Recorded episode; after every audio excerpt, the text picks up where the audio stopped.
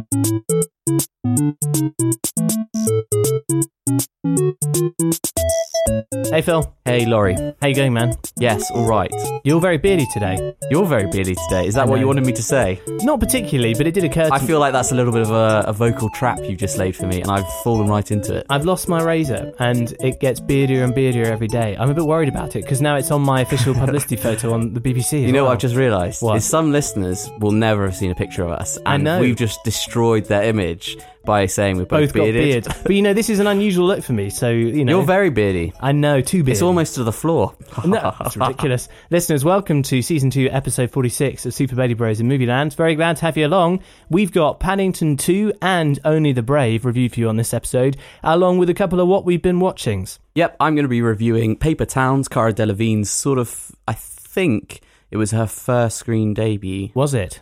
I believe so. Okay, interesting. And I am going to review The Legend of 1900, which a particular listener has been asking us to cover for a long time. So, uh, we'll, we'll, we'll identify the listener later, but I hope you're excited about that. We're also going to be doing a little bit of movie news. Can you guess what it's going to be about? Oh. I know. and We'll come on to that later as well. And listeners, hope you're enjoying Wednesday. Thank you very much. Uh, I think we'll come on to emails and tweets towards the end of the show. So if you've been in touch, look out for your thoughts there. But we certainly did have one listener get in touch and say, Yay, Wednesdays are back. Are you glad to be out on Wednesdays? It means we have to record on Monday nights. Yes, but it also means you've got the weekend to go see stuff. Yeah, that's true. I'm quite glad about it because it means we're not in competition with all the other filmy things. And, you know, very kind listener who I know personally said to me it was like a little lift in the middle of their week. Imagine that. What what's the current thing is Hump Day. That's what they call it, the Hump Day. Who calls it that? America. Do they really? Yeah, hump and day. us, the world. I don't like hump day. That's As no in, it's like the middle of the week, like the middle of the working week. So it's oh Hump Day, like oh once we're All over this, we're over the hump. here. Yeah, exactly. Mm, yeah, still don't like it actually. Hump There you are. Uh, okay, listeners, if you want to get in touch with us, you can email us at superbaileybros at gmail.com or tweet us at superbaileybros and we'll do our best to read those and get back in touch with you. Yeah, do send in your plus ones and minus ones. This is a little competition Laurie and I have going on. You send in your positives or negatives on what you, whether or not you agree with us, and we've got a little chart going on. I fear today I'm going to get a lot of minuses. Oh, really? yeah. You sort of have given yourself away there, Phil, because I know which films you've seen. Have I? Mm-hmm. Well, well, well, don't give it away for the listeners. hmm well, I'll fight you. Uh, listeners, you can check out our Patreon page, patreon.com slash superbaileybros, if you'd like to support us financially from as little as, I don't know, $2 or something, although they charge fees on top, so I think it works out as something like $5 a Cup a of month. coffee. That's right. So it's more like a couple, a couple of cups of coffee a month. If you like what we're doing, every little helps, and we really greatly value our Patreon sponsors. Thank you very much. I think that's all the beers, is it? I think so. Do you have a thought for the episode, Phil? Uh, so you've heard of a dry sense of humour? I have. Have you ever heard of a wet sense of humour? that is a good question. That's Officially, good I have to give credit to Ellie for that. That's she really came up with that. well done, Ellie. Uh, wow, I'm really thinking What is a about wet that sense of because I'm already thinking about the etymology of a dry sense of humor. Is that sort of where you uh, elicit a dry chuckle, you know, like that? Mm, or like your lips go closed because it's a little bit mm. Dry, whereas wet, I don't want to do it. That's disgusting. I was going to say I don't want to do a wet laugh, uh, unless it's wet as in drippy and sentimental, as opposed to dry, which is like caustic and very bitter. and cold and Maybe sharp. that's more like what it is because dry wet is is quite cuddly and- sarcastic. So wet is like Chuckle Brothers. Mm. Wet and a dry wine. Any any links there? I'm trying to A think of more. sweet more. humour. They do wet coffees. Have you come across that? It's Wet my coffees? I know it's my least favorite thing. I, What I is that? Discovered it in Isn't all Portugal. coffee wet? No, no, no. So I think if you get it with milk, then it's a wet one. It's, it's a wet espresso. I think I'm, I'm unless I'm completely inventing this, which I, I might feel like be. some Portuguese gal or guy has hoodwinked you. Well, I'm happy to be hoodwinked. It was at multiple places, so I don't I don't think so. The whole nation of Portugal conspire against you. it's, poss- it's a possibility. Let's not rule it out. Hey, well done, Phil. That's a nice thought for the episode. I'm still thinking about it. Wet. Underground, overground, wombling free. The wombles. Hold on. Do you actually know the theme tune to Paddington or not? No. Is there because there used to be a Paddington. Oh, Paddington. Keep going. You're on you it. like some jam? No. amazing I'd improv. like some marmalade Oh, for my my, toast in case I get into the house. Listeners, I know you can't see it, but this is what genius looks like. Obviously, that's stunning stuff, man. We should actually find out what the real theme tune to the original cartoon was. Hey. Paddington is back after 2014's initial Paddington film, where the bear took a CGI turn. In the film, helmed by Paul King, and I, I think co-written by Simon Farnaby, the same two guys who have put Paddington 2 back on screens this winter. Phil, I can't tell about what you you know your expression because you gave us a clue about people wanting to give you minus ones and now you're smiling while I'm talking. I'm nervous that you're going to say uh, mean things about a lovable bear in a duffel coat. Uh, potentially, yeah. Uh oh. Laurie, why don't you give the plot and we'll get into the trailer and then we'll get into the nitty gritty. Mm, well, listeners to BBC Radio Oxford will already know exactly how I feel about this film, so let that moderate Phil's apparent negativity at this juncture. Uh, yes, so in the last film, Paddington arrived at this amazingly whimsical London with the Brown family. They find him at Paddington Station, and he ends up becoming a key part of their community. And this film sees him, you know, an essential part of that community. He's stopping a forgetful doctor, I think it is, from leaving the house without his keys. He's giving someone who cycles past his house every morning coffee so that she's in a good mood. She, he's just obviously a massive part of everyone's life. And Beloved. yeah, and everything seems to be in complete harmony. Everything's in sync. The only thing that Paddington's sad about is that his Aunt Lucy is stuck back in Peru, I think it is, and she's never seen London. She had always wanted to, and instead they made it possible for Paddington to get over there rather than themselves. So he wants to buy her something that's going to help sort of right that wrong. And he comes across this amazing, perhaps one of a kind pop up book that has all the sort of landmarks of London beautifully represented in a cardboard pop up style. He really wants to buy it and send it to her. The only thing is, in this antique shop where he's found it, which is owned by a very sort of eccentric Jim Broadbent character, it's going to cost him a thousand pounds, and bears do not have a lot of money in their duffel coat pockets, so it would seem. So Paddington has to get a job to try and earn some cash to get the pop up book to send it to Aunt Lucy, and then everything will be in balance again. But before he can do it, the book is stolen right from underneath his very berry nose by a mystery thief. So he and the Browns are going to have to track down the thief to identify him, to bring him to justice, so that the pop up book can be given to Lucy. That's all I kind of want to say, and then we'll play the trailer. Happy, Phil? Yes. Should we give a run? Actually, should we give a rundown of who is in the film beforehand? Uh, sure, do it. So you've got Hugh Bonneville as Mr. Brown. You've got Sally Hawkins as Mrs. Brown. Mm-hmm. You've got uh, Julie Waters, is it? She is the older Miss Mrs. Bird. Bird, that's right, yes. The butleress? What's Something female like that. butler? I think they're doing everything they can not to call her a servant. so she's in there as well. You've got basically who's who of who is British in this film. There's film. Peter Capaldi, there Simon Farnaby's in it, uh, Hugh Grant, of course, turns up. Yep, and Ben Whishaw is the bear. Ben Whishaw, Brit- Mr. UK 2009, although he sort of dropped off the radar, hasn't he? I was expecting to see the Union Jack, you know, done in his face at some point. Do you, does this make sense to anyone anymore? Yeah. All right, okay, let's have the trailer. Mr. Gruber? Oh, what's this? Ah, this is London. It's wonderful. Aunt Lucy always dreamed of coming to London. If she saw this, it would be like she were finally here. Aunt Lucy! Oh, Paddington.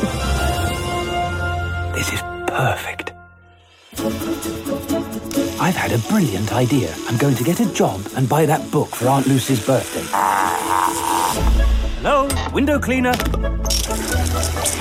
Ow.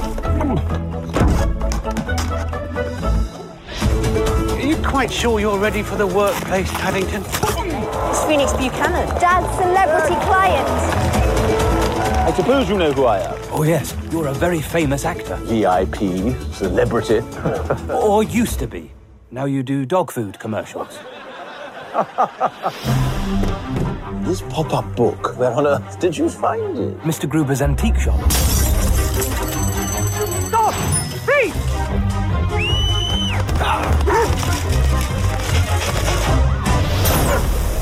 Hold it right there. But I'm not the thief. Mysterious things have been happening all over town. I may look like a hardened criminal, but I'm innocent. We're going to need a foolproof plan. If anyone can recognize a criminal, it's us. He's a master of disguise. Paddington wouldn't hesitate if any of us needed help. He looks for the good in all of us. Oh. Marmalade? Oh, Take a seat.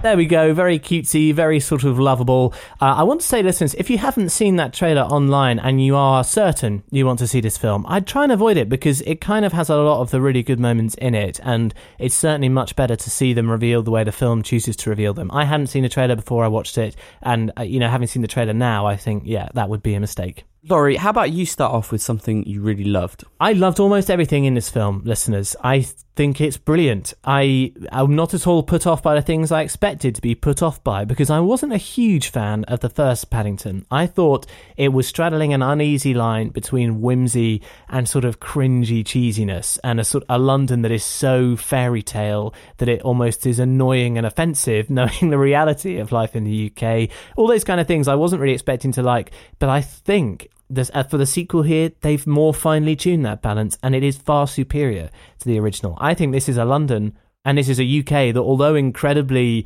sort of lovey dovey and wonderful, actually everyone will recognise to a certain extent. I think it does portray a really wonderful sense of community and generosity and open heartedness that will mean people don't begrudge the Browns their £5 billion house in central London that would be absolutely impossible to afford with the jobs that the parents have. I think it just is really charming and wonderful. I also think the performances are great. I never really rated Ben Whishaw as Paddington, but he didn't bother me in this film. Uh, I thought Hugh Bonneville, all, everyone was kind of really setting the right tone in each scene. I expected at least one performer to give an offbeat or to do something that made it feel cringy again. But actually, no, I, I thought every scene was crafted more or less to perfection, Phil. I mean, you're looking at me disbelievingly, but that is honestly how I felt. Well, it's interesting that you mentioned the fact that you didn't like the first one and then you've watched this one, and actually, lots of things that bothered you about the first one seem to be uh, tuned out. Yeah. And you've managed to access it and kind It's of see what the magic is. For me, I haven't seen Paddington the first one, uh, so this was my first experience of all of those things you mentioned. Right. And what's interesting is it seems like you've almost been inoculated to the things that I despised about this film. I had a vaccine and it was called Paddington 1, you mean? yeah, and you finally built up the antibodies so you can enjoy what's there. Nice, nice metaphor. I like it. But for me, all the things that you mentioned just there really stood out to me. I didn't like the tweeness of the world at all. I didn't really like Paddington as a character. I thought he was annoying. Did you? And frustrating and so oblivious. I don't find that charming at all. Interesting. I do not I find mean, that a charming bear as a trait. Peru Some who's people only been in the to- country for like a year. some people love it. The whole, oh, I've just sort of, I'll do this. Oh, I'm a bit fuddly, and oh, it somehow managed to magically work out the end. I just, I just do not like that as a character trait. I find it irritating and frustrating, and I want there to be some comeuppance to the silliness. Maybe it's just, the teacher in this me or whole film is nothing but comeuppance to Paddington because he continually pays the price for mistakes that come about because of his naivety. no, no, no, he doesn't though. Yeah, I don't he does. think he, he, gets does. thrown in prison. Spoiler. But he seems so. Again, to use a, uh, the metaphor, he seems inoculated to the things that are happening to him. He doesn't seem affected at all. He's constantly doing things that would make the situation worse for himself, and yet somehow he triumphs in the end. Though none of the actions he's but that's done the makes entire sense. point of the film, man. I know, and I can't get on board with it. I don't want to get on board with that sort of film. It, it, for some reason, it jars with me, and this is why I know I'm going to get loads of minus ones because I must be well, the you're minority. getting one from me already. I think you're. I think you're not allowing yourself to be. I'm just of- bitter and dark inside. I don't think you're bitter or dark, Phil. As you well know, normally I would take that title from you, but I, I, I would recommend seeing the first one. I wish you'd actually watched it first. And listeners, maybe I should say that right now. If you're going to see Paddington 2, but you haven't seen the first one, you should, if even if just to prevent against the experience that Phil's currently Well, having. it's what's interesting is that I've been meaning to see it for a long, long time. I've got it on my TiVo box ready to watch. I just haven't managed to get round to watching it for whatever reason. Hmm. It's always been a little bit of a, a barrier there. It's very much a kids' movie, and I feel that that will work brilliantly for young children. But what was really confusing me is the screening that I was in, there were adults howling with laughter at Yeah. the most bland things. Were they seen. parents? I don't know. They seem to be with very big children. That's what I will say, if that is the case. That's very rude. I no, mean, it's I- in I- like, as in they were with adult can give you a adults. Let me clarify. I, wasn't making some mean comment about a child. I, I think, uh, if, especially if you are a parent, I think your sense of humour does change over time because. I think the, you the learn to perspective on tolerate rubbish? It was uh, no, no. I wouldn't put it like that, but there is a sense that you do you more easily laugh at things. That's been my experience so far, and I'm only two years in, right? So I wouldn't surprise me at all. I think people's sense of humour is quite different. I don't think any of it is boring humour. I don't think any of it is like leaden humour that they try really hard and it doesn't work. I think everything about it does work. It just might not be your style. Is that So fair? that is fair, and I, I take that on the chin, and that's I hold my hands up. I, a part of me is saying I don't get it. I hold my hands up. Mm-hmm. I, might be in the I well, I am in the minority. I'm sure. I'm sure loads of people go see this and love it, but for me, it didn't connect. But I do have some issues with the film in general. Can I hit you with but my can top I say three some, positives Can I you say do some that? positives? All right, yeah, that's what I would like that. to do because I Do it. really liked Hugh Grant in it. I thought he was brilliant as He's this, my number one. Yeah. as this uh, smarmy silly actor who is so in love with himself and his uh, brilliant craft This that is Phoenix Buchanan listeners, and he sort of ends up opposed to Paddington in a variety of ways. Yeah. I, I feel like he is the star of the show. He's the most entertaining part of the film. And in some ways, I think he gets more screen time than Paddington. Yeah, no, he really lifts the production, and I think they knew that they had something pretty special with him on it. Didn't you think he looked quite spectacular as well? For as outlandish as his outfits are, I think they work pretty well. Yeah, he one looks where he's wearing stylish. like a, a light blue gilet, indoor It- gilet. I thought they were great. What was interesting about him is it made me think he would do a better uh, Gilderoy Lockhart than Kenneth Branagh would. They might have asked him, you know. You never know. You never know. But I thought he was a real highlight. There were a couple times where I laughed, genuinely laughed. Good. And I thought it was funny. How, how generous of you! I- I'm only kidding. I'm only kidding. But Keep I think that's notable. There's one particular so gag notable. when, which I, I, I think I can say without spoiling, uh, Paddington is trying to wash win- windows and he falls down and he's covered in suds and he's stood in front of a window in front of one of his patrons. Oh, yeah. And he does sort of a wiggle against that's the funny. mirror. That's that's good-hearted stuff, isn't it? Yes, but this kind of leads me on to generally one of my criticisms of the film. All right, you, you do that, but then let me hit you with my other two positives, and I'll see how you can bring them down, if indeed you can. My large issue is that a lot of the film centers around slapstick humor, I would say. Yes. Random japes and scrapes and accidental buffoonery.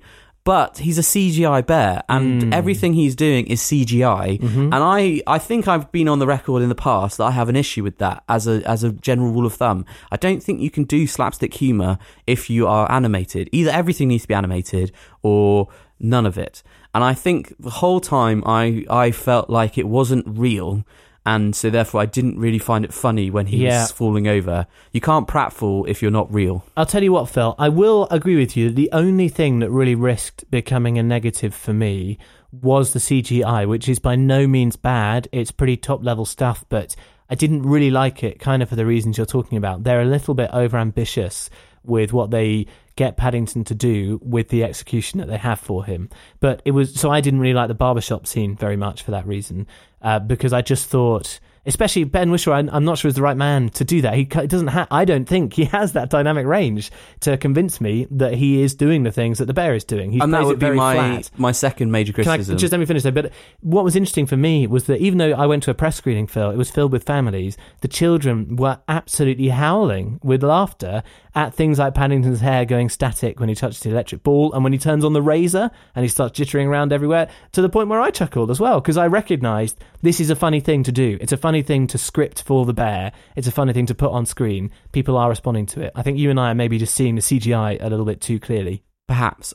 Yeah, I think ultimately I didn't really connect with Paddington as a character. And, is I think Ben Whishaw? Ben Whishaw is at fault there. I don't think his voice fits. I think it's so unbelievably twee and so It's a bit faux sincere. Yeah, exactly. And he seems it seems like he's a ghostly narrator, not somebody who's voiced voicing in the scene. Paddington never feels like he's part of the scene. I always felt like every actor is talking to an imaginary thing and then they've managed to cobbled it together. I can see the stitching and I didn't like that. I found that really irritating because if the whole franchise is around a particular character, you really need to make that character feel embedded and I felt like it was almost like a storybook. I think this that's possibly film why they did it the way they did it. They made everything a bit storybook around him. But then I feel like the whole film would be better if it was a 20 minute episode rather than a feature film. I, I kind of lost patience with it in, overall. I disagree. Okay, well, let me give you my final two points because we're going to run long on this again. We always do. We've done la- the last three weeks. We've both seen the same film, and they always run long, don't they? I wonder why. We've got a lot to say. It would seem that way. I hope it's a lot to listen to in a good way.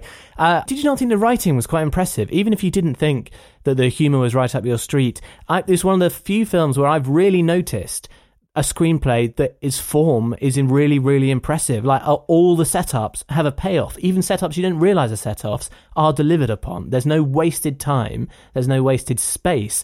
Everything is very tight, and even the dialogue is quite efficient in terms of exposition and character and jokes, and they achieve a lot. I, I just thought it was really tightly edited, and props go to Simon Farnaby, who was the co-writer for um, what's it called, Mindhorn, which I really didn't like, although he was the best thing in it. So you know, yeah. It's funny that you say that because Did you not I, like his policeman as well? I thought that was funny in St Paul's. Yeah, he was alright.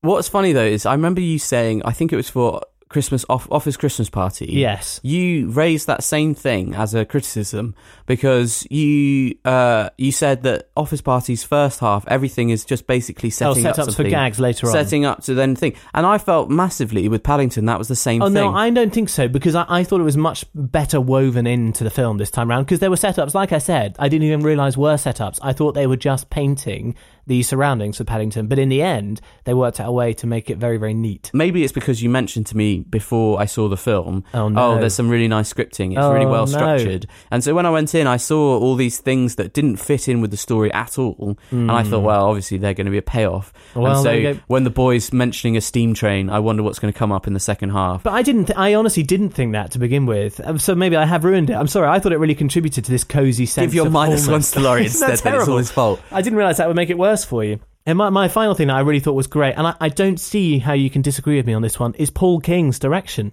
Yeah, the direction is solid. There's a couple of overly swirly It's not shots. solid, man. It's great. It's it's character. It's creativity. I thought it was stunning. I think this film owes a massive debt, though, to Wes Anderson. But I, you think, and yeah, okay. Let's say what you're going to say. The way that Paddington Bear does his uh, hairdressing is very much like Fantastic Mr. Fox. Fine. With that uh, stop motion animation. I think they almost intentionally did the CGI to have that feel. And then also, you, I think it's kind of echoing Grand Budapest Hotel with the heist, escape from prison. All the some of the shots that I really liked, I think, were taken from Wes Well, Anderson. so now I think it's really interesting you say that, and I understand why you say it. My feeling is not that it's a copy of Wes Anderson. No, but my I feeling think is it- that it's it debt to the essence of why Wes Anderson's style is appealing without directly mimicking it. And I think, it that just was owes a debt. Well, it, of course, there's a debt, but like, where, where would you be in the creative world if you didn't stand on the shoulders of giants, Phil? Like, have you not thought to yourself, I'd love to see more films made with the whimsical and yet not cheesy style of Wes Anderson? I thought all the prison framing was great, and I loved how over the top the framing was with everything sort of perfect. Like, the way that the funfair was shot, where Hugh Grant's character makes his appearance, I thought was just absolutely stunning. It was magical, and it had its feeling of grandeur, even though it was actually really, really small. It was a very, very tiny set and it's a tiny set piece, but it really worked to elevate everything, all the themes and, and the atmosphere. I, I was I was impressed from start to finish, and I think you have to give Paul King credit for the performances he gets as well, because I don't think Hugh Grant would do that for everybody. True, and I think that's a point well made. I'll give you that. I think yeah, Paul King does do a good job. I think he's solid. Anyway, Last, that's, last one I want to say is that David Heyman is the producer, and he's been involved in all kinds of successful things. He produced the first one as well. He specifically highlighted Paul King again and again and again in a really interesting interview I read, and he said this guy's going to be an amazing talent. And you know, I saw the film before I read that interview, so that wasn't influencing me. I, I agreed after the film. Now even more so, I think we should be expecting pretty big things for the guy. Has he done started with anything the, other he than started Paddington? with the Mighty Boosh. Uh, Really? And he wasn't even their first choice. I think someone else stepped down, he took it up, and he's done very, very few things. So I, I wonder whether he chooses his projects well. And, you know. so you yeah, saying this is a one to watch? You're putting your binoculars on Paul King. I think so. And I'm excited about what he might produce based on this. There you go. You heard it here first from Laurie Bailey of Yeah. the Super Bailey Bros. I feel like we need to not say too much more because we've really gone on for a long time. In I quite apologise, abstract listeners. tones. This is what happens when you get a little bit of a debate going I, on. I really loved Hugh Bonneville and Sally Hawkins. I thought they worked brilliantly. I really liked Sally Hawkins a lot, and I I was racking my brains trying to think where I had seen her before because she almost looks like a household face. Do you know what I mean? She's been in films quite recently, a fair bit. That must be it. She's great, and she plays a role that hasn't been seen since films in the 1990s. It's kind of great British sort of mother of the household. So you're saying we go I on know, I and then you go on for another five well, I minutes. feel like there are other things we haven't said. I really like the fact that, that I thought it was quite a subversive script. Where Sometimes you just got to put a full stop I've got to say this friend. last thing where I think it's quite edgy and satirical and it sends itself up. I think the film acknowledges its own tweeness in the script in a way that's quite helpful. The way that it suggests prison reform is possible if you if only we all ate better marmalade sandwiches. I think that was a, a laugh at its own sort of perfect version of Britain. I thought it was making fun of itself and I love that. There we go. Mm. So the grade for me, listeners, is an A minus. I think it's really good. You'll love it. Go if you're, a, f- you know, you take your family, go on your own. I think I think it's great, and it'll make you feel very togethery, which is nice. I'm going to give it a B minus. I didn't oh. enjoy it that much. A whole grade lower. And this is your chance, listeners, to show your distaste for my review or praise for Laurie's. I'm going to in soak your- up plus ones in like your no plus ones or minus ones. So email in superbaileybros at gmail.com or you can tweet us at superbaileybros. Send in your plus ones or your minus ones if you agree, disagree with Laurie or myself. And can I add one last thought? Mhm. I it really bothered me that Paddington kept on putting stuff in his ears. Uh, the That toothbrushes in the ears. bad- and coins Was a That's tough a one. bad, bad, bad thing. Do you not keep to sandwiches children. in there almost or something at one point? Oh, it's just gross and I it's not good for you. your ears. Do not put stuff in your ears, yes. kids. Although they laughed at it. I think they got the joke. Yeah, they'll laugh. They won't be laughing when they're in A and E. He's so miserable. You need a hard stare. That's what you need. Oh, Okay, only the brave listeners. Now, this is uh, based on a true story, Phil. It's about the Yarnell Hill fire of 2013 in Arizona. It's about the Granite Mountain hotshots. Do you know what hotshots are, Phil?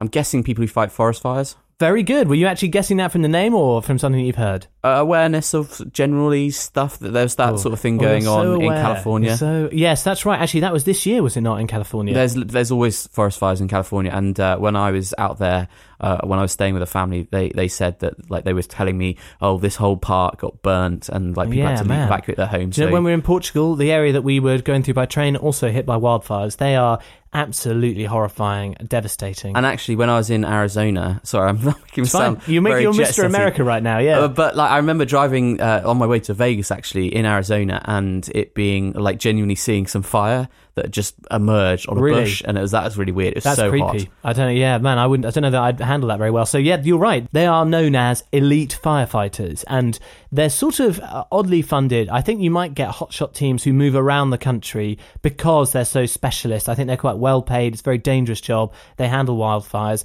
The Granite Mountain hotshots were, I think, the first and so far only municipal hotshot team, which means they're attached to a town. So it's Prescott, I think, in Arizona. And it's a story about how they became hotshots, what the sort of makeup of the team was like. You particularly follow Josh Brolin's Eric Marsh, who's the chief, who drives them to become hotshots through an evaluation and wants nothing but the best for his boys. Good camaraderie, team spirit, very, very sensible, respects the fires. There's almost like a Moby Dick like respect with nature, and he's often looking at the fire and talking to it. Oh, you're going to go that way, huh? That kind of thing, right? Uh, but you also see right at the other end of the experience spectrum with Miles Teller, who is playing uh, Brendan McDonough, who they all call Donut, and he's basically a waster at the beginning of the film, so into drugs, he's sort of hopeless.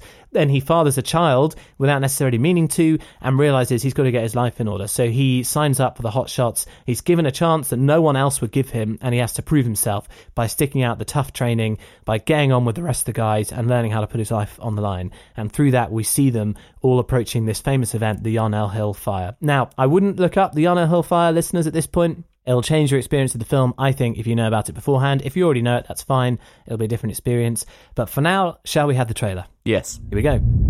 I worked this blaze near Montana.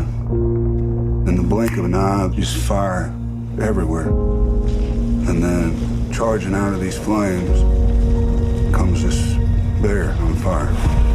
It was the most beautiful and terrible thing I've ever seen. I heard you guys had some slots available. You lost, or? we got one slot open.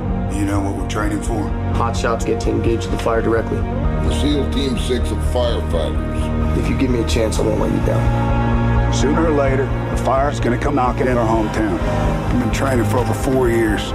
We got all our hours, all our qualifications. But until we're certified hot shots, my crew won't even be able to set foot on the line. I told you it wouldn't be easy. You want to talk about it? Or you want to do your John Wayne thing?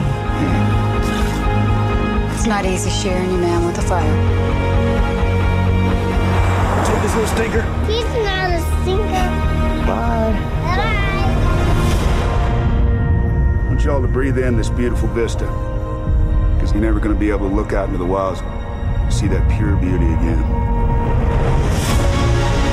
This ain't the greatest job in the world. I don't know what is. What is that? Fire's threatening homes and people's lives. I want Granite Mountain. There it is. Your hot shots. I just had a daughter, and I just really want to give her what I never had. If the fire gets past our line, it goes to our town. Burn over seconds away.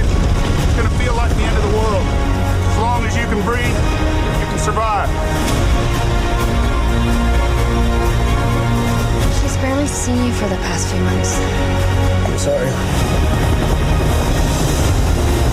We're gonna take the fire head on and save our town. Come on! Y'all are heroes. No one could be prouder of his boys than I am of you guys. A piece of me? Come and get it. Yeah, so I think there are a couple of things that will already give you quite a clue about what this film is like, listeners. The music in that trailer and the choice of the. I was going to say, it Yeah. seems impossibly heavy. But then also the title, Only the Brave. And this is something I thought coming out of it. They could have called it Granite Mountain. That would be quite a cool name for a film. Hmm. Or even Yarnell Hill, which is about the event. But both of those things would perhaps be more about the event. Whereas if you call it Only the Brave and you had that music, guess what it's about, Phil? The manliness of the men. The people, just the people. It's not just the men either. It's their families and it's the community that support these guys, know them, love them, work with them, all that sort of stuff. This is an absolute tribute to some incredibly brave real life people and everything that they went through. Not just the event itself, but what it took to get them there as well. So I think, you know, you probably can picture it without me telling you too much. The trailer will have done that as well. There's a lot of almost military style tough love going on from Josh Brolin. There's a lot of guys learning to put their demons behind them. There's a lot of them embracing family life, having arguments. There's a lot of kitchen sinky melodrama. With Is, the there, is there a back sense of normalcy, though, to these men's lives? Absolutely, and that that's one of the things I really praise it for. It's it's unapologetically trying to give you a, a vaguely warts and all portrait of these guys and everything that led up to the big events that they were involved with. But it also means because it is a bit warts and all, you get to see them being cheeky, and it, you get to see their slightly bantery rudeness, but also their highs and their lows, their difficult family lives. It's a real sort of it's a proper tribute. So they're not just sort of stoic hard men. No, I mean, obviously, there's a bit of macho posturing in there, but then the truth is that probably was a part of these guys' life, and they're banding together because they were facing incredibly difficult things. And one of the ways of coping with that is to have this kind of manly banter going on, right? Because it maybe helps trivialize the uh, danger of the thing that you're involved in. And I, I think the film does it very sensitively. It does it very slowly, so it's not a quick film and I enjoyed it. Jennifer Connelly plays Josh Brolin's wife. I love Jennifer Connelly. I think she's brilliant. I can't believe she's not in more things. Really, really like her. I think Josh Brolin does a really good job as almost Jeff Bridges, but he's not Jeff Bridges because then Jeff Bridges turns up as well. As Jeff Uh, Bridges. Yeah, again wearing a cowboy hat. It's like this guy landed a role and realized I'm going to do that for the rest of my career. I, I, I like it. It's not trying to do anything flashy. It is shining a light on something that we don't know much about. I mean, if I asked you, Phil, I bet you wouldn't know a lot about fighting fires. like, and that's quite impressive. I have done some fire marshal training with some extinguishers, I'll Look, have you know. So have I. I know the difference between foam and whatever the other one is. So Obviously, you know the difference then. this is very, very different, and it is quite clever the way that they managed to do exposition. It's not plot exposition; it's more trying to teach you what it takes to be these guys and what it means, and it's trying to set up. Uh, particular pieces of knowledge so that when stuff is happening later on in the film, much later on in the film, you get the cues as they happen. So you recognize warning flags, you know, all that sort of stuff. Is it just build up and then the event, or is there other bits of. Uh, is there sort of peaks and valleys when it comes to the action and intensity? Well, there's a lot of peaks and valleys in terms of the emotional and relational drama. There are action scenes where they're involved in firefighting and you don't quite know how things are going to turn out. I, I assume a lot of it is based on real events because, uh, in particular, this guy Brendan McDonough Donut was a source for the film and he gave a lot of information. And there's there's a snake bite scene with him. And you kind of think, well, that wouldn't be in the film unless it probably happened. But I can't speak to it. I don't know. The people don't really know the event that well but it's not going to be for everybody. I think it is quite harrowing in places. Wildfires are terrifying, and the sort of uh, situations everyone gets into are quite threatening in, in a lot of cases. Some people are going to be put off by the macho stuff that you mentioned before. People don't really have patience for it, but that, that is kind of what this film is about, unashamedly, and, and if anything, quite proudly, I think. And there's a lot of faux symbolism as well. Like there's, I mean, at the beginning of that trailer, you heard him going on about the bear that came running through the fire like a burning bear, and he describes it as one of the most beautiful and terrible things he'd ever seen.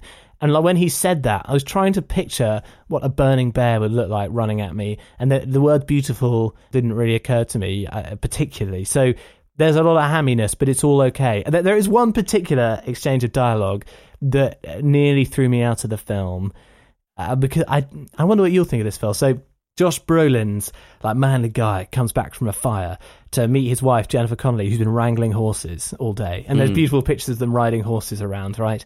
Uh, and uh, I think she says to him, "You're dirty," because he is dirty, right? It's got smog all over him, and he goes, "Well, you're filthy." She says, "Well, you smell." Kiss. Does that sound like a romantic exchange to you? It sounds like a badly scripted romantic exchange. Okay, so there's your barometer for the film. The film is not not in the least bit worried about doing that for the whole runtime. In your face. Yeah, and you know what? It worked on me. I was impressed. Can I ask what did my what did you think of Miles Teller? Yeah, I love Miles Teller. I think he's brilliant in everything I've seen him in. He's often the best thing in a bad film as well. Mm, okay, and what about Josh Brolin? Is he just Josh Brolin as Josh Brolin? He's very different, for example, than his character in Hail Caesar. I think what Josh Brolin does have is a kind of mild mannered toughness. He looks like a tough man, and his voice has got that like gravel to it, but he often plays it as if he's quite weary and quite resigned. So he is doing that in this, but I almost didn't realize it was Josh Brolin for a while. So and Jeff was fine. Bridges, is he just Jeff Bridges? Yeah, I I'm sort of over his um, cowboy shtick. Yeah, Mm. I, I saw. I think it was best, better than it will ever be again in Hell or High Water. No need to keep returning there. That's a great film. Go watch that. It is, but you know what? It's no surprise that all these big names wanted to be in it. Taylor Kitsch is in it as well. Another bit of a Toby Kebbell guy here. Taylor Kitsch. He can't seem to really catch a proper break. No, I feel sorry for him. He was uh, he was great as Tim Riggins in yeah, Friday Night Lights. well, they go, and he was really good in this as a sort of he and Miles Teller butt head, knock heads quite early on because he's to like uh, prove himself. I'm the Mister Man with a moustache. He's the hot shot, hot shot. Exactly, and but Taylor Kitsch does a really good job there. Uh, look, the film for me, listeners, gets a, a solid B. It's enjoyable, bit harrowing. If you're up for that kind of moving, real account of real people being brave in an everyday way, just like Deepwater Horizon, for example, but Yeah, slightly less what I was high tension, or a bit like Sully, which came out recently. There's obviously a big market for this. Then it's your film, and, and you'll enjoy it. Okay, there you go. If you've gone to see Only the Brave, do email in. Can I ask what the certificate is? I think it is a 15. Okay, there you go. Mm-hmm. Movie news. Please. What? That's what you do in this situation. All right, man, give us the headline. Uh, Rian Johnson, Ryan. I ca- why is this guy's name spelled? R I? A N, Ryan. Yeah. Ryan Ryan Johnson has been announced to be producing, creating, writing, directing. Even He's attached, I think, at this point, is he completely not? separate trilogy, but in the Star Wars universe. Can you believe it? Yeah, I can believe it. You know, Disney are doing a very, very good job of saturating every single magazine and uh, news website about this. So they just need to make the money, don't they? And who knows how well Han Solo is going to do, or even Episode 9. I guess this is also them trying to say, please go and see Episode 9. It's going to be great. Do you think this is purely just a money grab?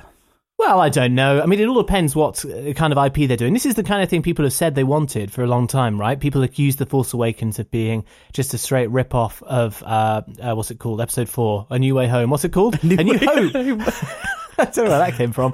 Uh, and so this is, well, you can't deny it. It's a brand new story set in the same universe. I, you know, when's the last really great original sci-fi story that you can think of? That's my worry, basically. Ooh, that's a tough question. Yeah, okay, that's interesting.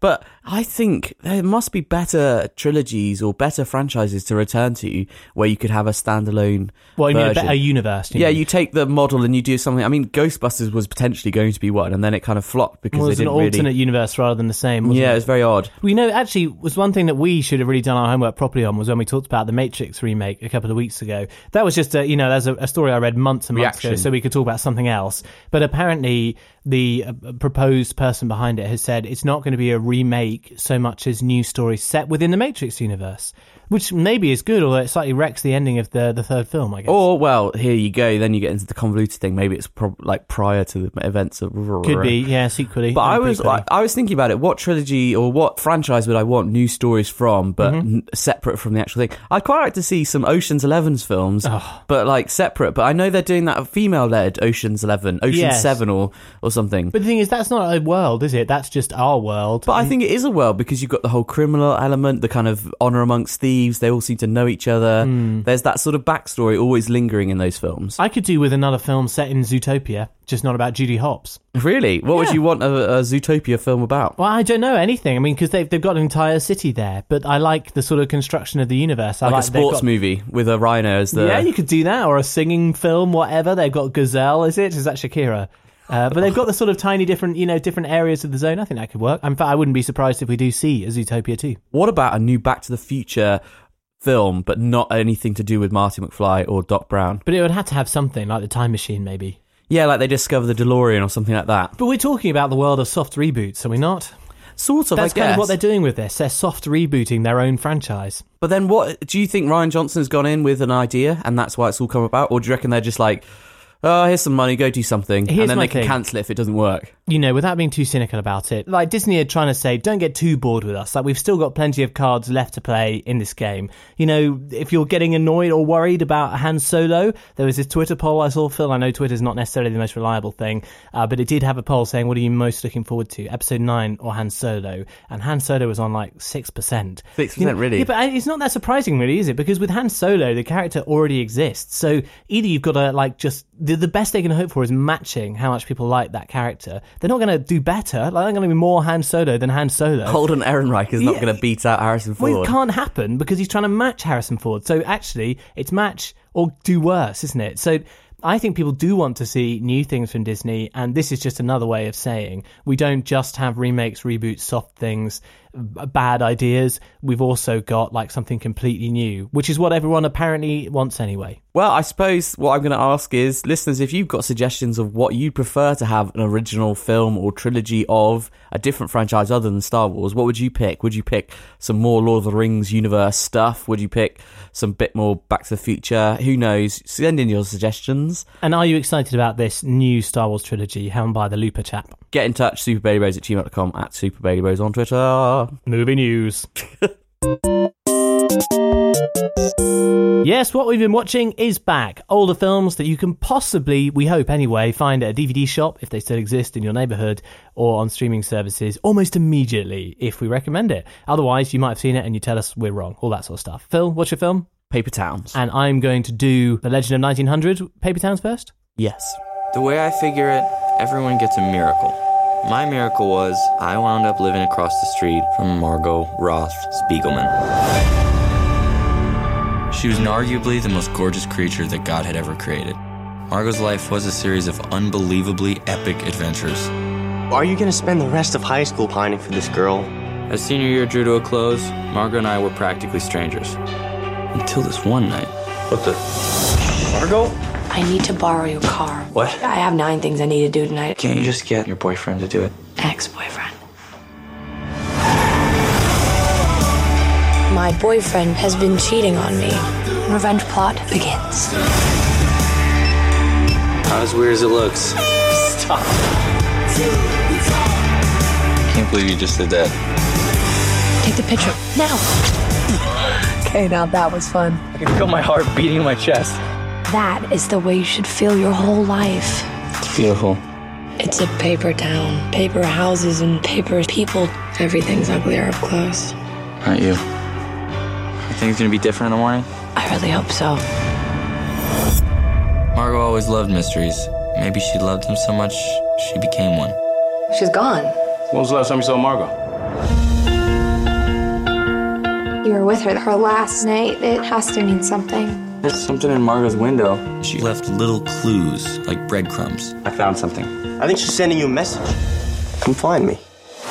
We're trying so hard. You'll go to the paper towns and you'll never come back. I think I know where she might be. I'm going with you. If she's going, I'm, I'm definitely going. Take a risk. Stop playing it so safe. Maybe that's what she's been trying to tell me the whole time. What can I say? I'm on a mission. Everyone gets a miracle. My miracle is Margot Roth Spiegelman. Listeners, what you didn't see there was Laurie's eye rolling and sighing. Really? he Was I doing that? I wasn't even aware of that. You definitely were. You did not look impressed by this movie at all. What was what was the reaction about? What, even, what do I think of it based on the trailer? It just looks like a film I'm not really interested in seeing. It looks like a twee teen film in which teenagers think they're deep about everything. Really, they just need to grow up, as we all do. So, listeners, this is a uh, film based on a book by a guy called John Green. You probably don't recognize his name, but you will probably recognize another film that is based on one of his books, The Fault in Our Stars. Yes, right. And like you said, it's very much got that sort of twee teen thing where they know deep insights about life and It's humanity. the kind of thing I'm going to try and freestyle a scene right here, Phil. It's the kind of uh, film in which a geeky guy who's just discovering himself and you know, or uh, learning about the big world and, and trying to romance girls and things. There's some girl that he's always fancied but never spoken to. One day, uh, you know, he's at a party and, and then suddenly she just turns up and starts talking to him and he can't believe it. And she says something like this: "Close your eyes. Here, come on." and then pushes him into the pool and laughs. And then he laughs as well. And then she jumps in and they laugh and then they swim around in their clothes because that's the kind of zany thing that real life is about. Is that a scene in this film? No, but it very well could be. Yeah. And it pretty much is. Uh, listeners, this is about Quentin. Ugh, there you Quentin? go. Quentin? Yep. And uh, he's very much, as you heard in the trailer, in love with this girl who lives across the street. They grew up together, but they're no longer friends. Her Cara name's Delevingne. yeah, her name's Margot. He meets her on the last day of her apparent existence in this town before she departs for no apparent reason and nobody really knows where she is. But everyone knows Margot's a bit of a zany character. Of course, she's going to go disappear. But Quentin believes he can find her because he she always leaves a little bit of a trail, a little bit of breadcrumbs for her to discover, for him to discover. And he thinks, wait a second, I've had this magical night with this wonderful girl, the girl of my dreams, the miracle she he calls her. Uh, I'm going to go find her and track her down. This He is obviously what, miracle. Really? well, he says everyone's entitled to one miracle in their life. My miracle was Margot living across from me. Goodness me. I mean, I can see the problems with that. So this is a part. What's the word? Pass and parcel or something? I don't know. What are you going to say? It's like a packed sort of.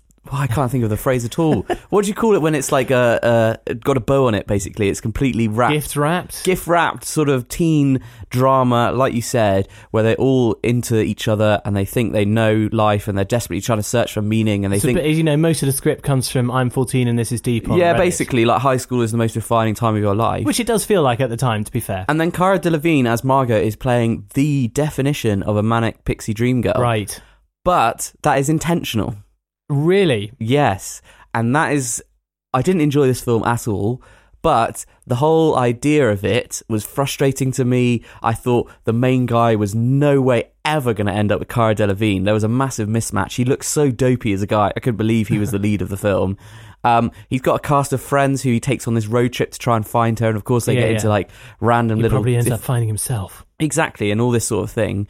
But the ending is slightly unusual Okay. in that it is slightly undercutting that whole experience of teenagers who feel like everything's connected, that they're the hero in a story, and these little moments that they have are actually just building up to a big climax. And it's slightly un- unpicking that in some ways, and yet also feeding the troll in others. Okay, so it's a little bit more subversive than the trailer would have you believe. And Cara, Cara Delevingne's character is a lot more interesting than you might suspect You know- because of that. It, just you saying that makes me uh, remember a film called Slow West. Remember that film? It's got Michael Fassbender in it. Yeah, you really liked it, didn't you? It was interesting. I don't know that I liked it, but there's a similar dynamic there, which is a boy questing after a girl because he feels they have a deep connection.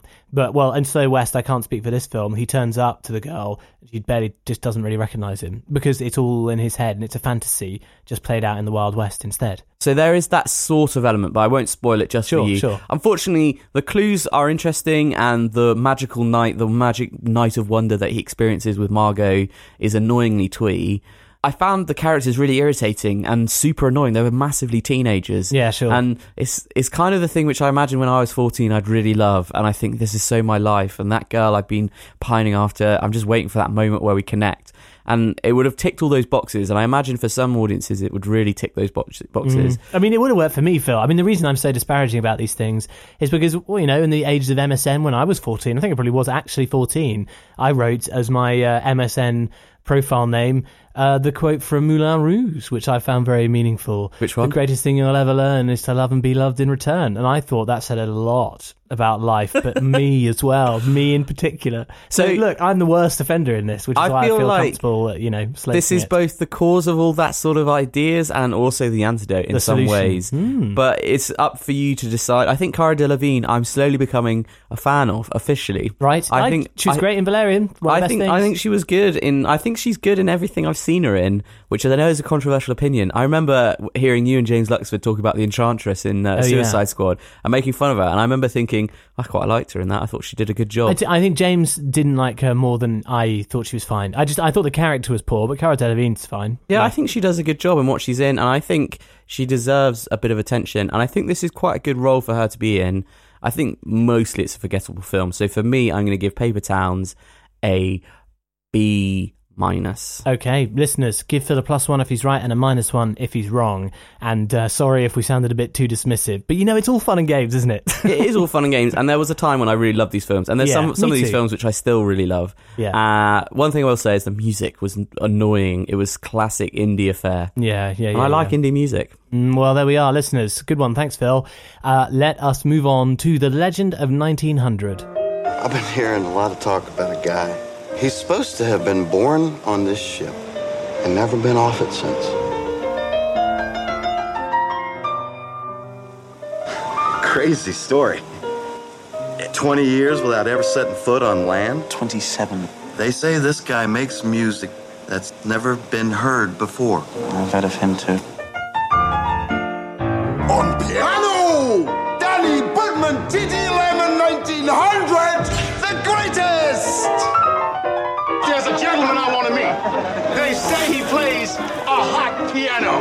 The one who invented jazz, right? That's what they say. And you're the one who can't play unless you have the ocean under your ass. The world is out there. Nothing but a gangplank to cross. A few stupid steps. Leave this ship, marry a nice woman, and have children. All those things in life which are not immense, but are worth the effort. Sky's the limit, Mr. 19. You mind if I call you 19? I was born on this ship, and the world passed me by. But 2,000 people at a time. The Legend of 1900. Right, as you may have picked up there, listeners, The Legend of 1900 is a strange fictional story about a guy who ends up born on this amazing ocean liner, the Virginia, which ferries people to America basically so they can discover a land of opportunity in at the turn of the 20th century. He's born on the boat and he sort of gets adopted by a guy in the engine room because his parents just aren't there. He's left on the boat, and then he spends his life on the boat and ends up being a pianist along the way and meeting people and inspiring people, all that kind of stuff. And Forrest this guy- Gump style? Sorry, Forrest Gump. Well, let's come on to that. Yeah, Forrest Gump style is about right. Uh, the character's name, check this out, is Danny Boodmann, TD Lemon, 1900. And that's because the guy in the mechanic area decided, decided that because he's born in the year 1900, that was going to be his name. So people call him 1900. And this guy is played by Tim Roth.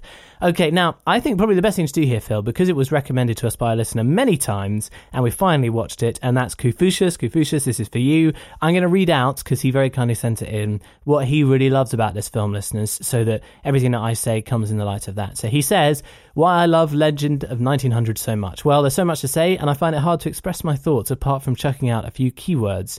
Ennio Morricone, for one, easily one of the best soundtracks.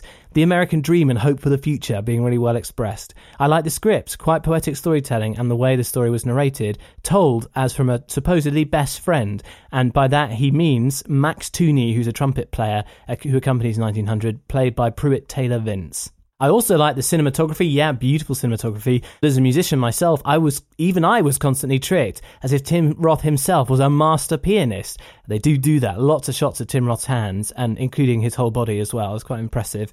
And then the duo, music versus the West. So this is the as a duel between a master of jazz in America, and then this guy 1900 who seems to have picked it up just by listening to people who come on the boat. And he said instead of like gunfighting, it's done on the piano, and there's a special quote containing an expletive that he thought expressed it really well.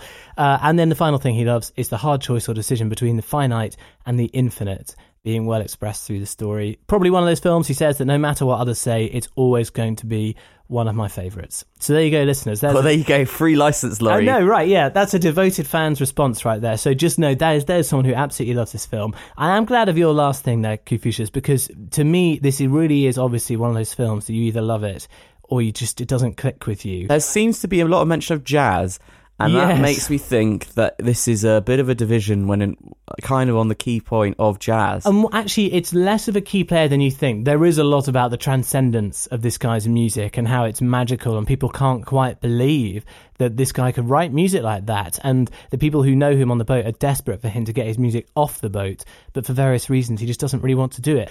So here's the thing: it's directed by Giuseppe Tornatore. Does that name ring any bells for you, No. Phil? He directed Cinema Paradiso, which is one of those films that people absolutely love. It was in the uh, late 80s. It was credited apparently as, you know, a return to the brilliance of Italian cinema and brought it into the mainstream. And it's a very sentimental, sort of nostalgic look at old cinema, but also uh, someone from a small town making the most of their opportunities. And it had a really famous montage of romantic kiss scenes for, for narrative purposes.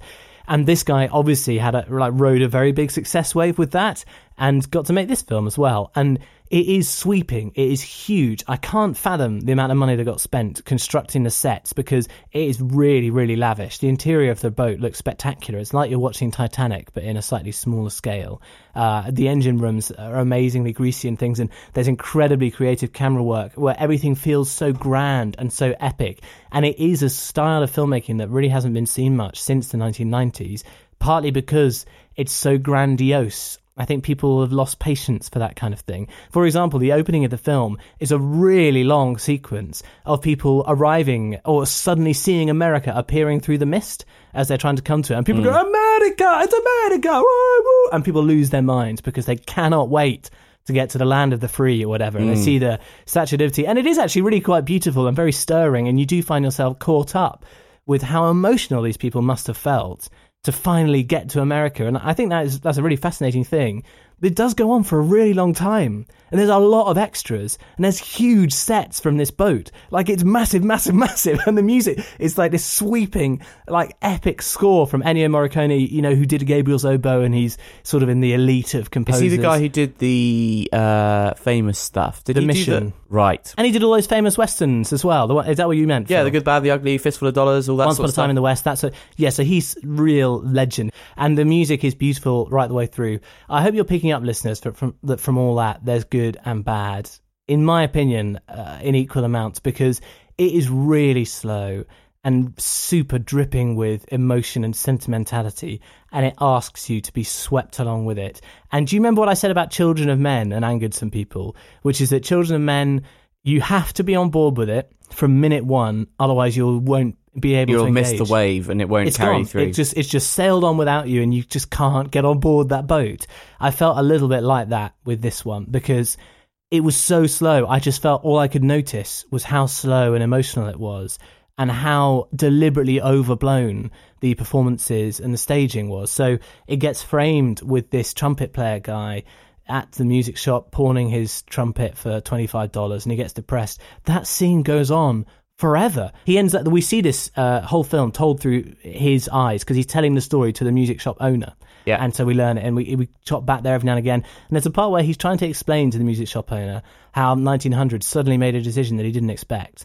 And that's a really good scene to articulate what I'm talking about because he literally repeats this, I, I think, about five times in for about 10 minutes. And you, you, I just, you don't see films doing that. He kind of says, you, you know, when you hang a painting up and it drops, and the guy goes, no. And he's like, you know, when you hang a painting up and it's on a nail in the wall, and that wall has hung it there for so long, and then what suddenly makes the nail go boop, and then the painting goes bam.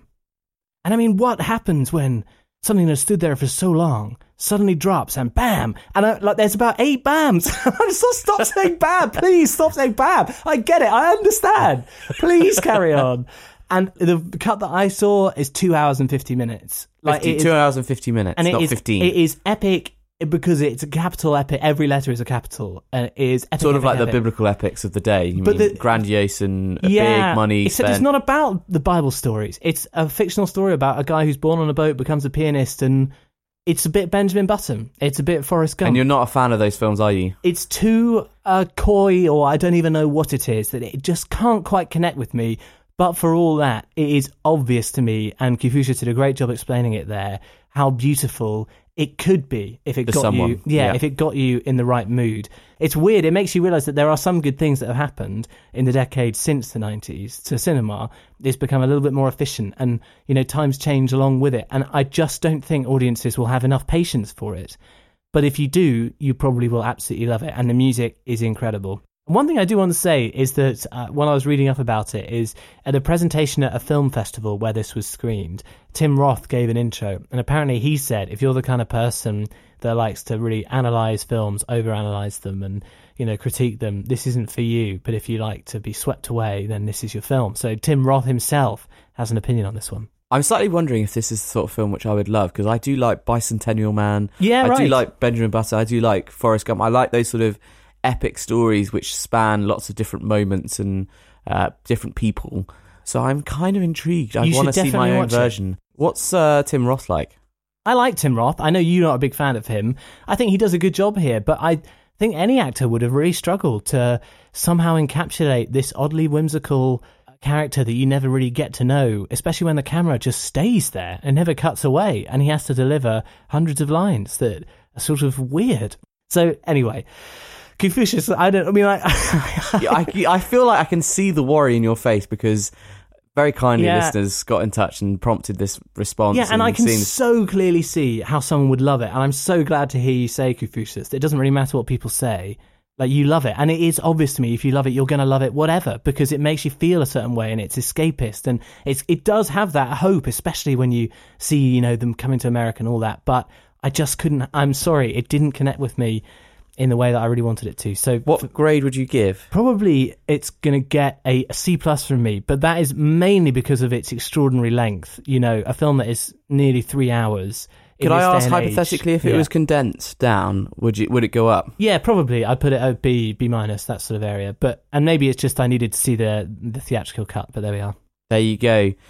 Sorry, that went on a long I'm time. Sorry. I, wanted to do it justice, and I, I hope I hope that wasn't you know spoiling anything for you. Listeners, if you'd like to get in touch with your favourite film and have Laurie destroy it, well, it did make me think, Phil, that we encourage people to get in touch with us if they do want us to take a look at a film. But probably the best way to do it is if there's a film that you've never quite seen or you've never quite got.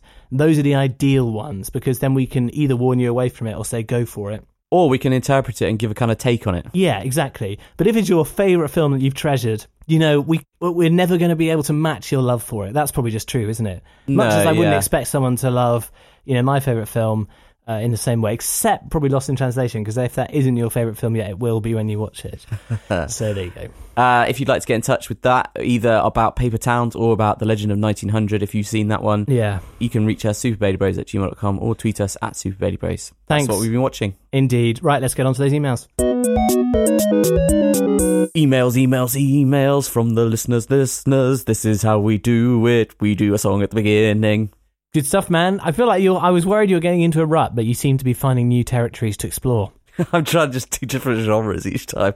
Very good. What, what genre was that? That was uh, kind of like a uh, up-tempo jazz funk. Wow. Well, I certainly got that vibe. You know, we actually had a listener tweet in this week to say that for our 100th show coming up very soon, we should do a montage of your email songs. oh no, that would be so bad. That's how beloved they are. Isn't that good? Oh gosh. Right. Thank you very much, listeners, for sending us stuff. First up, we've actually got a different email from Confucius. Thank you for getting in touch.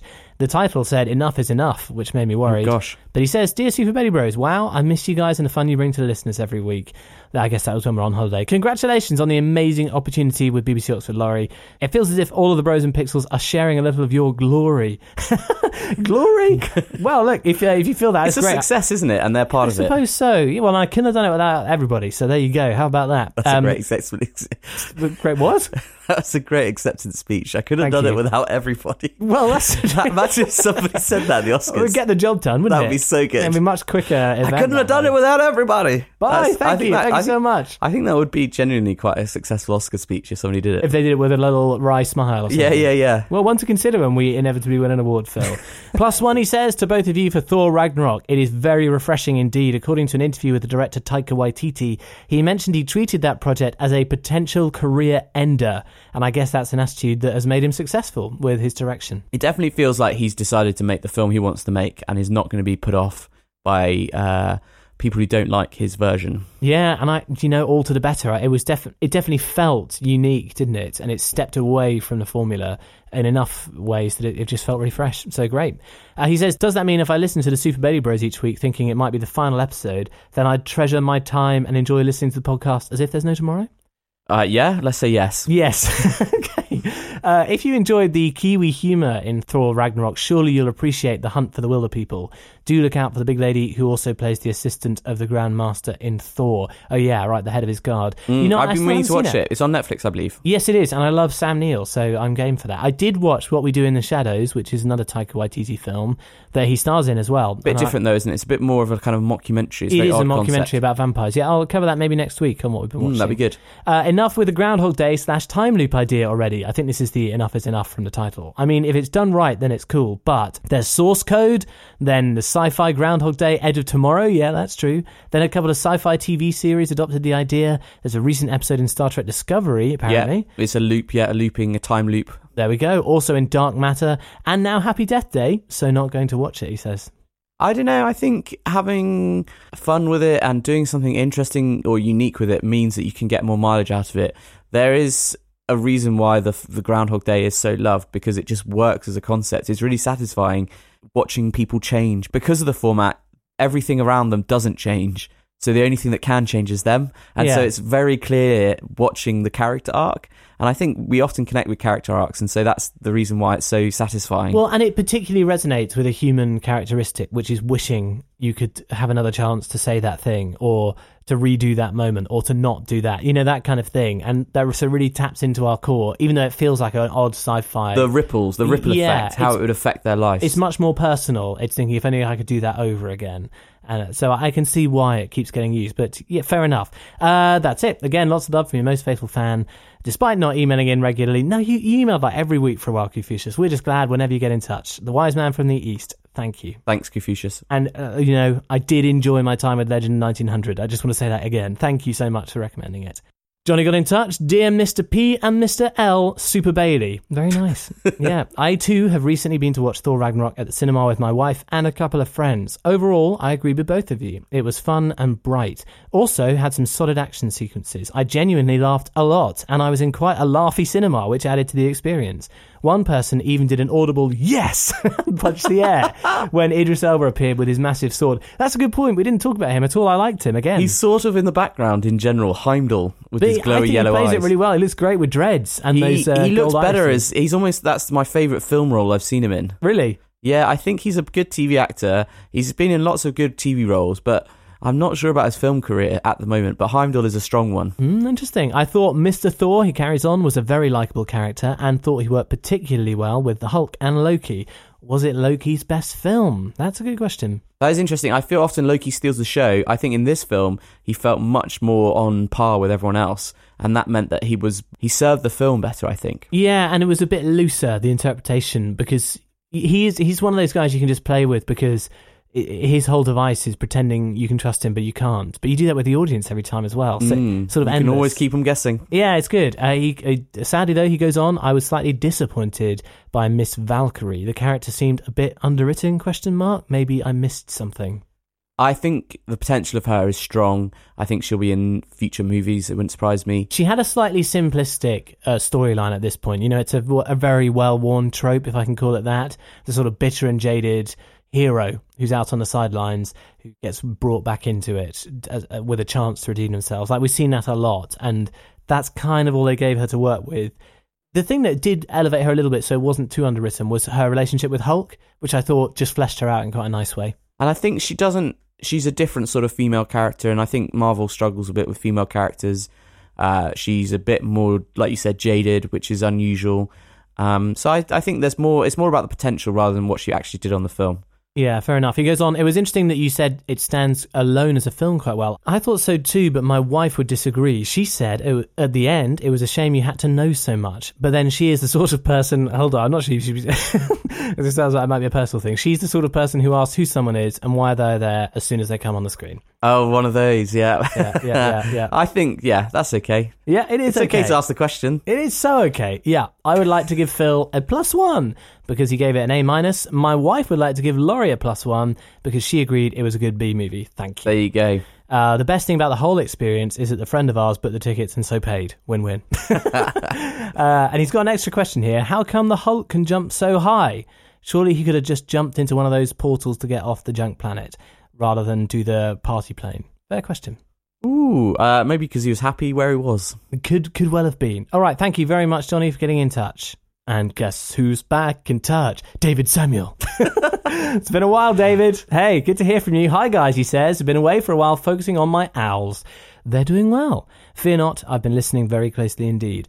Won't make sense to listeners who've never heard of David I know. I always enjoy the fact that some people will know who David Samuel is, some people won't. Yep. And some people will just be along for the ride. True story. I just wanted to disagree with you both about Blade Runner 2049. Ooh, okay. Hit us with it. I watched it immediately after rewatching the original, so the whole vibe was very fresh in my mind.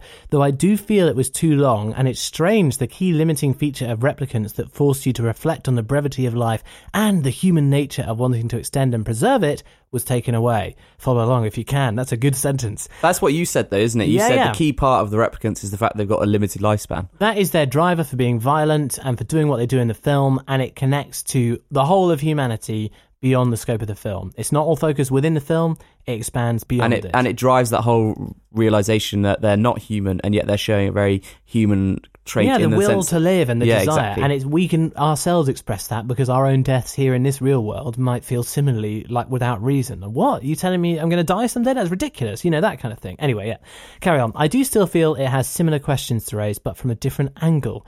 Most of my evidence to disagree with you is pretty spoilerful, but I'll do my best for a spoiler-free version. Thank you, appreciate that. It's still on at the cinemas, isn't it? Mm. Kay is a replicant who hunts replicants. Probably didn't choose this profession, but nonetheless, he's hated by replicants and humans alike, therefore. He has no chance for any meaningful connections. I think this is why he has that hologram, as it's the only one he can have. Fair point. You know, he's hated by his human colleagues. Uh, the replicants. I don't suppose we see a huge amount of replicants not liking him, but I guess they're afraid of well, him. he's generally. killing them, so. But not all of them, because there's a whole new generation of replicants, of which he is one. Uh, yeah, but I think the implication They didn't is explore that, somehow. That's weird, Mm. isn't it? It's Weird. Well, Weird was such a great film. I'm only kidding. Oh, Laurie. That's a little joke right there. It's just a little joke. Uh, despite this program being available to everyone and anyone because it adapts and learns based on your interactions with it, Kay feels he can never replace his hologram as he has a genuine connection to it. Does that make sense to you, Phil? Yeah, which is a metaphor for himself, isn't it? Even though he is a, a replaceable device and something which can be created again and again, his experience is unique. His view on the world is unique. That's the Which links in. is the big Tears in Rain. yeah, exactly. You haven't Blade seen Runner. this. Yeah. Yeah, right. Uh, the film again asks, when is life life? But this time about creation, where those who say they want to create only seem to destroy. That's quite abstractly phrased. So I think he's saying that the well, this maybe we would dip into spoilers Wallace and this. things, yeah. Yeah. So there's the was his name Nander Niander Wallace. I can't remember. Uh, if you do a spoiler episode, he goes on. I could explain it better. It's been a while. Peace out. DS. Nice. Thanks, DS. And thanks for the picture, David. Thank you. Uh, sorry, listeners, if that didn't make much sense to you. For those of you who've seen the film, that probably will make a little bit more sense. And thank you, David, for a well reasoned uh, argument as to why there's more depth than we thought.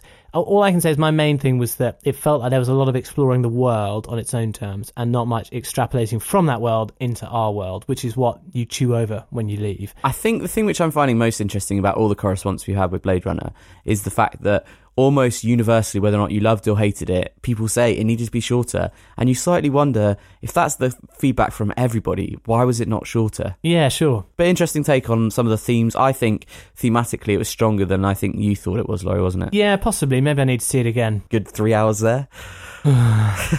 okay, a few tweets to finish up with. Alistair says, saw Murder on the Orient Express at the weekend and have to say it was slow, plodding, and oddly old fashioned. Didn't like the end. I didn't like the end either. Uh, Nicholas says, back on Wednesdays. Yep, yep. Good Yep, news. yep, glad yep. you're pleased. And he says, fantastic job, Laurie, on BBC Oxford. How about that? Uh, he says, uh, you seem very comfortable, though very fast paced compared to Souffle Bros. Didn't you say you got told, like, I was very down fast. I spoke really quickly. I was a little bit nervous, strangely, just because it was my first sort of official one. I'm going to be there every week. It felt a little bit different than the other times I'd done it, so I think I did probably speak fast, which I have a problem with anyway. you are a fast Uh, talker. yeah. and It- also I think you're conscious of the fact that it's a it's like a, a smallish slot. Yeah, it's and rapid so fire. you're like, I've got all this information I need to get across. I'm going to talk as fast as I can to make sure you hear every single little bit. Well, I think more than usual, I had planned the things I wanted to say, and normally I don't plan that in that much detail so that I can move on a bit more. Mm. Um, so anyway, look, well, it'll be great next week. Like I'm going to be so slow. Uh, Oh, in all the right oh, oh, oh. Uh, he carries on now that Twitter has 280 characters. So glad hashtag Paddington 2 is successful. Good insight about Paul King being a British Wes Anderson. This is what I said on the radio. Any thoughts on the? Oh, you didn't mention that. What? Uh, I, that was my own Hey, original look, thought. I thought I'd let you say what you said. I said. haven't listened to your. I don't listen to your uh, Oxford show because I want to go in fresh with my That's own fair takes. enough, man. That's fair enough, even if it is a bit sad. uh, have you seen the M&S Paddington ad? Yeah, I didn't like it Why didn't you like it? because I think it's creepy having a weird thief Santa. And again, I don't like Paddington's character. I'm sorry, Mm, I just find it annoying. He's so oblivious. He should be. He shouldn't be in London. He should be back in Peru. But there's something nice about the general conceit, isn't there? It's the whole here's a guy who's stealing things, and when Paddington assumes the best of him, he discovers the best in himself. I think there's something nice about that. My thing, Nicholas, is I just don't. I'm not a big lover of these Christmas advert things. No, no, no, no. Have you I seen the new really the new one, the John Lewis one? Yes, I saw that last night. Judas showed it to me. Didn't get Uh, it. I, the thing is, I did get it, and I prefer it to some of their other ones because it's just blatant product selling. They've obviously written this book and created the toys, and now they've made an advert so that you'll go buy it. I just don't. I know, but I didn't get the message of the advert. I didn't understand it. The message is he was go and buy afraid this of the monster? Is yeah, he loving is. the monster? He's afraid of the monster, and so it's a perfect present to help him deal with it. But then no, but It's a sort of He weird look, isn't it? No, no, but he doesn't like it because the monster's keeping him awake, isn't it? The monster's keeping him awake, even though it's a fun monster. It's still not a monster that he really wants in it. so the monster like kills himself by giving a light. I, it, does the monster give the light? I thought that was the whole point, wasn't it? I, I wouldn't be able to tell. I thought it was just his mum being very. no, insightful. I think the whole point. He looks at his mum and she's like, "I don't know," and it's wrapped really badly. So I'm assuming the monster. Uh, hmm, I don't really know. Doesn't make sense to me. I've never liked the John This Lewis is the thing now. I like Christmas ads that are honest about what they are. This is my whole sort of. This is my general approach to marketing strategy. Full stop. Let's just be honest. We want to sell someone stuff. If you've got a good product, then talk about it, and maybe they'll buy it. That's what I like. And so my big. You want the Sillet Bang of uh, well, a little bit, yeah. And so my last year, my favorite Christmas ad was the Very Christmas ad. I don't even know who Very are, but their whole advert was just lots of snow and red boxes opening up with stuff in them. Less of this like narrative. Where's that come from? You're like Uh, the Alan Sugar of Christmas adverts. Do you think so? I don't get it, so it's rubbish. You're fired. there- I guarantee there's going to be a tipping point, and people are going to get annoyed about it. In the same way that there's been too many anthropomorphized animals. All over yeah, I feel like I feel like slowly you're seeing the people's smiles gently sort of die on their faces as So, they oh, here's another advert. yeah. Yeah. but I think uh, particularly about the John Lewis advert. I think they're like, "Oh, John Lewis advert," and then they're like, "Oh, it's not very good. It's a bit weird." Yeah. Ah. well, there you are. And I think Ah. people started thinking about the weird one where there's a man and a boy looking at each other through telescopes, wasn't it? A man on the, The moon. man or on the moon. something? It was a man, an old man, looking into a little girl's bedroom. Exactly, and people were like, "What's this, John Lewis? What have you done here?" Yeah. and they also got it slightly wrong with that penguin thing, which they also tried. It's to all sell. about the music, my friend. It's all about having a good cover of a well-loved Ellie song. Goulding murdering a, a, a good song by going. "Ah." We sound very bitter. Let's move Yes, on. we do. What can I say? It's Christmas. Um, okay. Uh, and Stephen, to finish it off, I think, says plus one to Phil on Murder on the Orient Express. Huzzah! Loved Thor Ragnarok, he says, like the variety of style and tone across the Marvel Universe. Wee, wee, wee, wee. Plus one, plus one. Well, you know, there we go. I think I've come out better than you this week. Uh, you have, I think. That's but next week, oh, the downvotes are coming. I think people are going to be on my side. So They are uh, going to destroy me. We'll come back with some Paddington thoughts next week. I have had a few in already, Phil, but I'm holding them off deliberately Okay. till next week. Get your thoughts in, listeners. Go see it if you haven't, and let us know. SuperBaileyBros at gmail.com, at SuperBaileyBros on Twitter. Give us your plus ones, your minus ones. That's Thanks. right. Yes, thank you everyone for being in touch. Woo, there we go, listeners. Another late finish for us, Phil. Yeah, it's a very late finish. It's all different now. We're doing it on Wednesdays and things. Feels like there's a lot to change this year. Changes Feels a lot, air. a lot like retro recordings, though. Do you not think? A little bit, yeah. I quite like that. It's kind of nice. Um, are we still going to change the name of the show? I really, really, really, really, really think we should become Movie Land with the Super Bailey Bros. Movie Land with Lauren Phil. I'm fine with that. I think Movie Super Land Baby is the way to Bros. go. I'm afraid it's, if anything's going, it's that. I've, I think I've been clear on that one, haven't I? I think, well, I think just to appease fans of the Super Bailey Bros moniker, I thought we'd include it there. But I think generally Movie Land is a good compromise between fun and a bit silly and something you could pronounce on the radio. Keep your thoughts coming in, listeners. But uh, Eventually, we're just going to have to make the decision, man. We're going to rip that bandage off. And, I know uh, I'd nearly stopped thinking about it, but I am thinking about it still. I know. There we are. Listeners, get your thoughts in on Paddington 2 and Only the Brave if you go and see them. Let us know your thoughts on Paper Towns and A Legend of 1900 and your thoughts on Star Wars as well. We want to hear all this stuff from you. You know the email address and Twitter account. Uh, if you got to this point in the episode, you definitely do. Genuinely, those emails really make the show worthwhile for us. We love Yeah. hearing your correspondence, and also it also often provides really interesting chat. So if you've got a thought and you've been thinking about emailing in, do email in. We'd love to hear from you. We Even if genuinely you've emailed also- in before, Yeah. get in touch. Yes, definitely. And we like actually like being taken down a peg or two, even if it might seem like we don't. We'll fight you tooth and nail, but That's it's all the part deal, of the fun. it? That's the deal. That's what. That's Give as good as you get. Opinions get sharpened, isn't it? It's in the grand world of film. Okay, Oh. next week, Good Time. I'm going to see the Robert Pattinson film that took Cannes Film Festival by storm, and Film Stars Don't Die in Liverpool, the new Jamie Bell film with uh, what's her face out of the American President. What's her Annette name? Bening. Yes, Annette Bening. Thank you, and also Justice League. Your hot prediction right now is Well, the, whether it's going to be any good or not. Yep. Uh, I am hopeful. That's all I'll say. I'm watching it on Wednesday night, so you know you can hear my thoughts on it on BBC Radio Oxford on Thursday, at twenty past six. You might want to hold fire until you've heard the podcast, but you know why not tune in? There you go. Check it out. Have a great week, listeners. We'll speak to you again soon. Ta-ta for now. Bye. Oh, by the way, Phil, we need to do theme episodes. I was thinking about that again. We said we were going to, I know, but then you've got this new gig and you're like all on the hot topic of the movie thing. but we can still do it. It'll still be fun. Yeah, yeah, yeah, yeah. Let's let's pick a new one and, and do it soon. Well, you tell me the theme. Well, or I can't- I don't wanna do it right now. Listeners tell us the theme. yeah, listeners, do. If there's a, if you've got a specific theme you'd like us to cover, let's do that. That'd be fun. Ladies in film, something like that. Sounds good, man. Well done. Bye. Phil, I've got a bonus for you. Hit me with your bonus. This time of the season, more than any other, because it becomes a little bit busier in shops and on the street, I end up engaging in politeness chicken as a game. Oh, you mean the uh, walking towards somebody and then you go, oh, uh, uh, uh, Well, there's a uh, bit of that, but in particular, it's a bit more passive aggressive than that. So, Right, okay. and this happened to me a few times, uh, quite recently as well. But you know, for example, if you're walking out of Boots, which is where it happened to me a year ago or something, and there's a couple of people and they're blocking off an aisle. So you can't walk through it without asking them to move. Oh, excuse Mm. me. Oh, sorry, I'm going to go through. Yeah, yeah, yeah. Or what you could do is duck back out of the aisle and walk down the next one alongside it. But it's not, you know, big shelves. So when you walk down the other aisle, they'll see, they'll still see you. Mhm. Uh, and then what they said when you are walking down the other aisle, they say, "We could have just said excuse me."